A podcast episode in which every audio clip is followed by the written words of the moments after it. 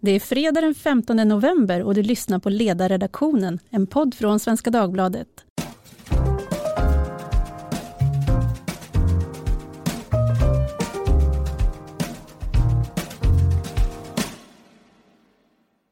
Jag heter Tove Livendal och idag ska vi prata om när politiken och juridiken går i otakt eller till och med drar åt olika håll. Med mig för att diskutera detta har jag en mycket kvalificerad panel. Paula Röttorp, kolumnist på ledarsidan, advokat numera inom finansjuridik och med ett förflutet som ledamot i Liberalernas partistyrelse. Välkommen! Tack! Här finns också Daniel Bergström som är tillförordnad hovrättsassessor vid Svea hovrätt men också återkommande gästskribent på ledarsidan. Välkommen! Tack så mycket! Och på telefon har vi också Bengt Ivarsson, advokat och ordförande för Sveriges advokatsamfund mellan åren 2013 till 2017. Välkommen! Tack så mycket. Det är nog ingen som har missat att Sverige kämpar i motvind när det gäller att upprätthålla lag och ordning på ett tillfredsställande sätt. På ledarsidan skriver vi återkommande, liksom tar upp i den här podden, olika exempel på rättsstatens svårigheter att verka. Och exempel på en av de mer allvarliga frågorna som regionpolischefen Karin Götblad har lyft flera gånger är hur brottslighet går ner i åldrarna och där vi inte är tillräckligt utrustade lagstiftningsmässigt och på myndighetssidan för att möta unga kriminella. Allmänheten uttrycker i olika intervjuer nästan varje dag oro över situationen, över upplevd ökad otrygghet och det skapar naturligtvis ett stort tryck på politikerna att signalera att de tar oron på allvar och har lösningar på problemen. Igår kom nya förslag, då gällde det skärpta straff. Men blir det rätt åtgärder som föreslås när känslan av att det är bråttom är så påtaglig? Är juridiken och politiken på samma sida och hur kan man få till stånd bästa möjliga beslut? Det ska vi prata om nu. Paula, när du blev kolumnist på ledarsidan då intervjuade jag dig och bad dig beskriva den stora skillnaden mellan politik och juridik och då svarade du så här. Stringensen, det vill säga juridiken arbetar med så exakta begrepp som bara är möjligt medan politiken nästan alltid är medvetet vag. Slutcitat. Du har ju erfarenhet från partipolitiken och sitter också i styrelsen för den ideella organisationen Centrum för rättvisa som både driver rättsprocesser och samtidigt deltar i samhällsdebatten om rättighetsfrågor. Hur ser du på spänningsfältet politik, juridik? För de måste ju ändå finna varandra i konkret lagstiftning. Huvudsakligen tycker jag att de finner varandra ganska väl. Vi har ett eh, politiskt regelverk som är politiskt beslutat men som också innebär de juridiska reglerna. Och det rättighetsskydd vi har i vår grundlag tycker jag att vi måste respektera. Och ibland vill politiken springa vidare och strunta i lite grann det. Och det är ett problem. Men ytterst så är det ju riksdagen som fattar de grundläggande besluten. Jag tycker nog att vad gäller vad man ofta brukar invända oss som juridiska argumenten, så länge vi pratar om vår grundlag och Europakonventionen, då tycker jag att de har en extrem särställning. Och om det är någonting man vill göra som strider mot det, då bör man verkligen besinna sig ner och titta. Det som väl däremot är eh, en situation som har kommit mer och mer, det är att hela EU-rätten och eh, ett stigande antal andra konventioner och fördrag också används som argument för varför man inte kan eller bör göra någonting. Och där kan jag känna att det är svårare och det blir väldigt många fler områden det faktiskt gäller. kanske inte de mest fundamentala rättighetsskydden bara. Ja, det känns ju för en lekman då, nu sitter jag här med, med juridisk expertis, men för en lekman så är det ju en, en snårskog kan man säga. Och eh, om jag tittar på det som ni också skriver i debatten så är det, tycks det i viss mån vara det för er också som ska reda ut allt detta. Daniel, du skrev ju ett gästinlägg i helgen om det som kallas för juridifieringen av samhället och då skrev du så här. I stort sett varje politiskt förslag som ligger utanför den totala parlamentariska samsynen skjuts ned med juridikens kulspruta. Att reformera asylrätten strider mot flyktingkonventionen, att förenkla upphandlingar strider mot EU-fördragen, förbud mot omskärning strider mot religionsfriheten och så vidare. Slutcitat. Kan du beskriva, vad anser du är problemet? Alltså, om man pratar om juridifiering av samhället så kan det vara lite olika saker. Från början har man pratat om juridifiering från ungefär 80-talet men då menade man det som Paula var inne på nu att Eh, staten måste bindas av sina egna spelregler. Innan, jag tror inte det är en karikatyr att säga att innan dess så hade vi en inställning i Sverige att vi inte riktigt tog grundlagar och annan konstitutionell rätt riktigt på allvar, inte som riktig juridik utan det var lite mer politiska målsättningar. Va? Eh, och så då juridifieringen eh, handlar ju delvis om att, eh, enkelt uttryckt om att domstolarna tar mer makt på politikernas bekostnad, eller på politikens bekostnad. Eh, men samtidigt är det en förenkling eftersom det är ju politikerna som stiftar lagarna. Det handlar ju snarare om, om, om att spelreglerna ska binda också staten och det är ju någonting positivt. Eh, enligt min uppfattning i vart fall. Men den juridifiering som vi ser nu är ju lite annorlunda. Då handlar det ju snarare om att eh, det är inte frågan om att eh, juridiken ska råda på juridikens område utan det handlar om att juridiska argument används också på, på politikens område. Juridiken passerar mittlinjen lite grann. Eh, och jag tycker att man kan se en tendens till cirkelresonemang om man diskuterar en viss politisk fråga. Hur ska vi ha det i framtiden? Hur ska lagarna se ut? Så används det påfall, används påfallande ofta som argument att eh, eh, det eller det strider mot lagen eller mot grundlagen eller sådär. Um, och så kan det ju vara, men lagar går ju att ändra. Alltså. De är ju en gång stiftade av politiker och kan ändras igen. Någonstans så måste man ju eh, koncentrera diskussionen på varför någonting är bra eller dåligt. Eh, annars så tror jag att man kommer tappa lite kontakten med eh, jag, jag, tror att det kan urholka helt enkelt rättighetsskyddet. Då kommer man tappa kontakten med varför vi eh, har valt att skydda olika fri och rättigheter och varför vi har de, eh, varför de rättssäkerhetsgarantier vi har ser ut som de gör. Jag tänker en politisk fråga som har varit väldigt het har ju handlat om den här diskussionen kring asylrätten som ju ofta finns i den politiska diskussionen. Och där tänker jag att det, det kan ju ibland vara så med vissa saker som vi beslutar att de är skrivna för en annan tid och sen så förändrar sig tiden och då gäller det att fråga sig, vill, uppnår vi det vi fortfarande tänkte att vi skulle uppnå när vi skrev eh, den ursprungliga texten? Nej, absolut, så är det ju. Och man, de här konventionerna, inte heller flyktingkonventionen, har ju inte fallit ner från himlen. De, de har ju skrivits en gång av människor. Sen, sen är det klart att eh, i den här debatten så kan man ju också ha och stå för uppfattningen att eh, det finns en, någon form av objektiv rättvisa, naturrätt eh, har man ju pratat om. Eh, och så kan det ju vara, men samtidigt kan ju vi människor tvista om eh, vad den är. Det är ju det som delvis den politiska debatten går ut på. Eh, vi kan nog inte se det som att de här konventionerna eh, är, är huggna i sten för all framtid. För det blir ett cirkelresonemang. Jag tänker att Paula, i, i verksamheten Centrum för rättvisa, där handlar det ju om att diskutera just, har vi en lagstiftning som är, är passande för det vi vill åstadkomma värderingsmässigt? Jag antar att det, det finns flera exempel där ni uppfattar att ni har lyckats knuffa politiken framåt och därmed också lagstiftningen? Ja, alltså ett exempel på det är ju frågan om eh, kvotering till olika utbildningar. Där ju Centrum för rättvisa drev ett antal ärenden som, där domstolarna kom fram till att nej, det var inte tillåtet att diskriminera. Och det ledde också till slut till en lagändring. Så det är väl ett tydligt exempel på om man drivit en lagstiftnings något som blivit lagstiftning och lagstiftningen idag bekräftar det som domstolarna sa redan gällde enligt det allmänna diskrimineringsskyddet. Men samtidigt tycker jag, om man går tillbaka till detta, att politiken är väldigt vag. Jag tycker flyktingpolitiken är nog det bästa exemplet på hur politiker undviker att prata om vad de faktiskt tycker borde stå i lagen. Och istället pratar om hur många som borde vara söktryck och andra saker men inte vad de är beredda att göra för att hamna i den situationen. Jag tycker det är ett exempel på en extremt icke-juridisk diskussion utan där man gör sitt bästa för att inte tvingas ta ställning till specifika saker. Bengt, vi ska släppa in dig här, för du har tillsammans med fem andra jurister och en kriminolog startat en debatt på SVDs debattsida som handlar om att det politiska klimatet just nu då har drivit fram ett slags ogenomtänkt överbudspolitik som hotar att undergräva rättssäkerheten för den enskilda. Jag såg igår kväll på Aktuellt en debatt mellan din medskribent Dennis Martinsson som är lektor i rättsvetenskap och Bo Wenström som är professor emeritus i rättsvetenskap och de gjorde ju rätt olika bedömningar av de här förslagen som ni har lyft upp. Jag tänkte att vi kunde resonera om något av det som ni har tagit upp som exempel på det som ni menar är problematiskt Eh, om vi börjar till exempel då med det här med regeringens förslag om att skärpa straffen för brott som kan kopplas till kriminella uppgörelser. Vad är bekymret där? Man kanske ska börja egentligen och ta det i ett mer övergripande plan och säga att det som saknas i analysen när det kommer fram förslag många gånger, det är att man funderar inte över, är det här effektivt? Kan det här användas på ett bra sätt för att lösa ett problem? Eh, och det är ju det som är den första analysen man måste göra. Sen måste man göra en avvägning. Är det här rimligt, det här integritetsintrånget som det innebär för enskilda, är det rimligt i förhållande till den effekt som det här förslaget kan få? Och där tycker jag det är alldeles för mycket förslag som poppar upp utifrån vad som står på en löpsedel en viss dag eh, och det är väldigt lite som är genomtänkt.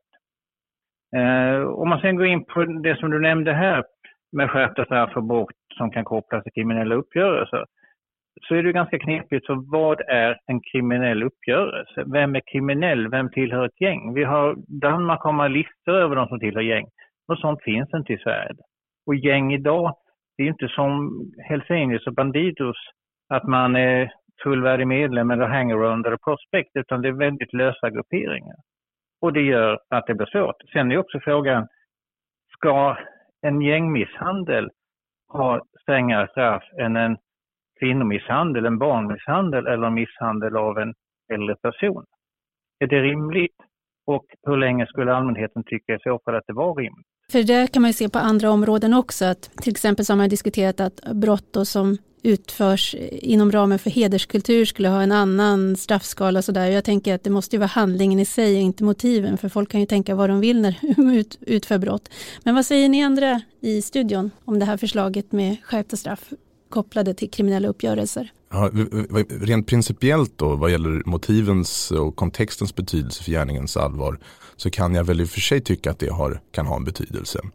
Sen 80-talet ungefär så har vi som utgångspunkt att straffen ska vara, ska vara, ska vara rättvisa. Det är naturligtvis alltid en utgångspunkt men straffen ska korrespondera till eh, hur klandvärd en viss gärning är. Eh, och, och, och, men då tror jag kanske inte att man bara kan titta på den gärningen utan man tar ju till exempel hänsyn till sådana saker som graden av uppsåt och formuleringen man använder i lagtexten är att man ska titta på den skada, fara och kränkning som, som eh, eh gärningen innebär. Och det tycker jag är en ganska sund utgångspunkt. Sen eh, kan man fråga sig vad man kan kasta in i det där. Men i ett samhälle som vårt som upplever väldigt ökade problem eh, med gängbrottslighet som, Eh, som innebär enorma påfrestningar på samhället så kanske det inte är orimligt att tänka sig att i en sådan kontext så blir det mer klandervärt att delta i organiserad brottslighet. Sen kan det finnas lagtekniska lag, eh, utmaningar med detta som Bengt pekar på. Jag har väl personligen lite svårt att se varför det skulle vara värre att skjuta en gängledare än eh, en eh, helt icke-relaterad person. Eh, någonstans strider mot min rätts, rättskänsla att det skulle vara så mycket värre. Men eh, däremot tror jag att vi inte riktigt beaktar effekterna ett brott har även på andra människor.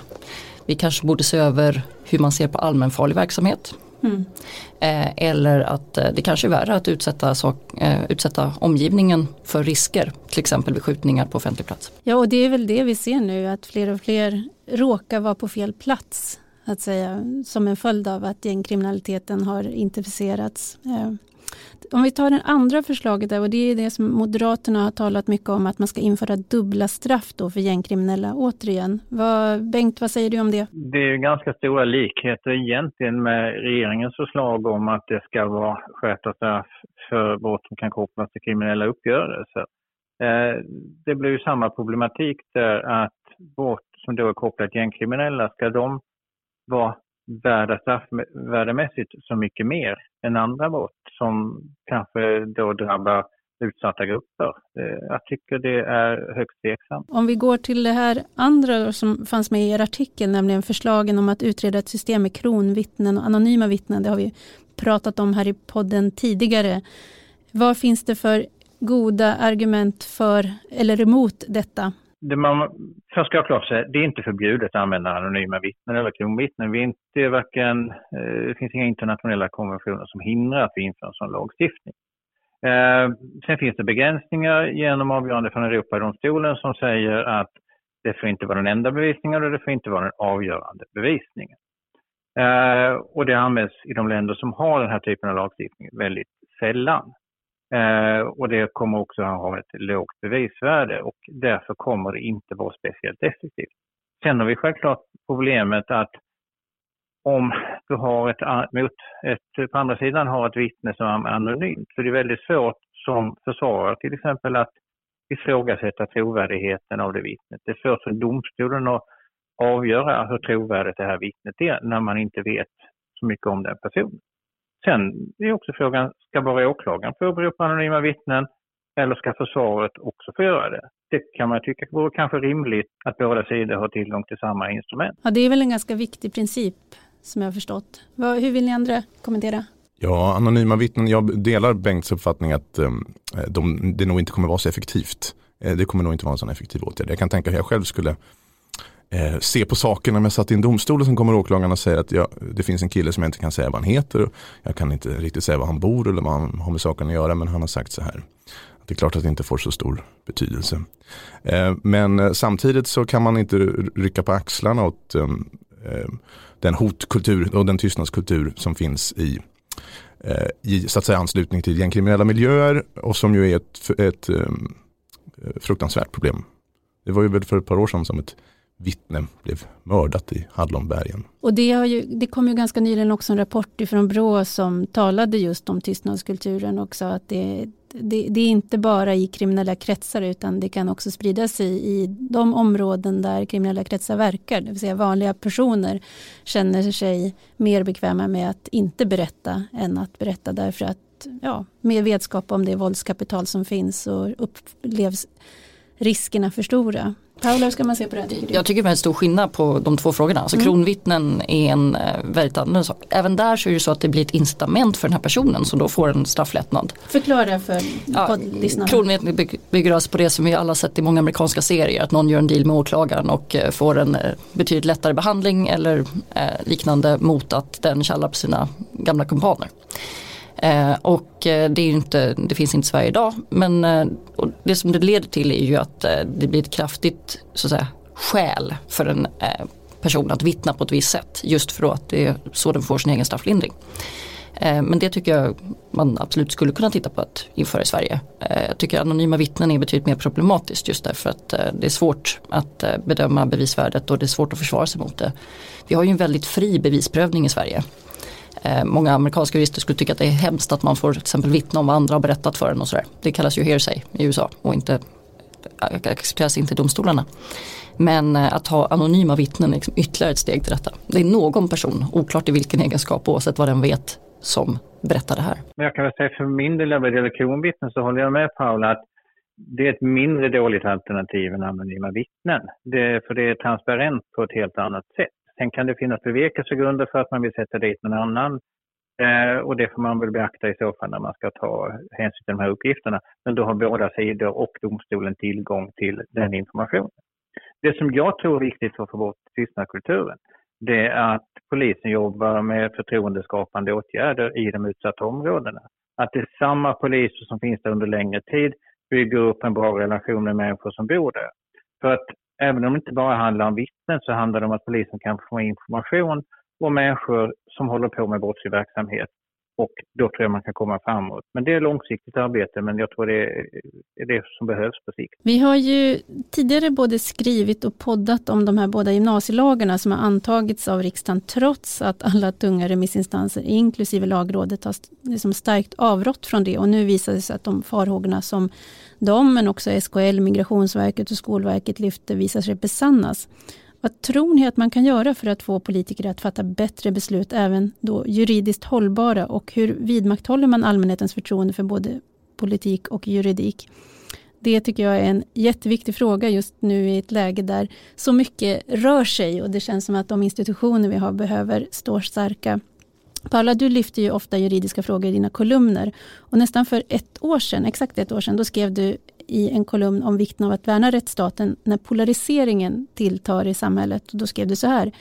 Hur håller vi våra domstolar politiskt oberoende och ser till att folk litar på rättsstaten? Det kräver nog många typer av åtgärder. En konkret åtgärd är att avskaffa dagens form av nämndemannasystem där nästan alla har en uttalad partifärg. Slutcitat. Kan du beskriva vad du ser som problematiskt? Jag tror att det är väldigt olyckligt när enstaka domstolsbeslut kan tros bero på vad det är för personer som sitter i nämnden. Framförallt när de just har en politisk färg.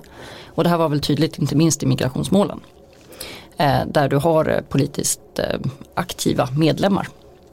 Och man väljs inte för att man ska ha en viss politisk färg. Det är viktigt att påpeka. Systemet ska vara helt opolitiskt. Men det blir alldeles för likt att sitta i någon kommunal nämnd eller liknande. Det ses ofta av de politiska partierna som ett av flera uppdrag som man ska tillsätta.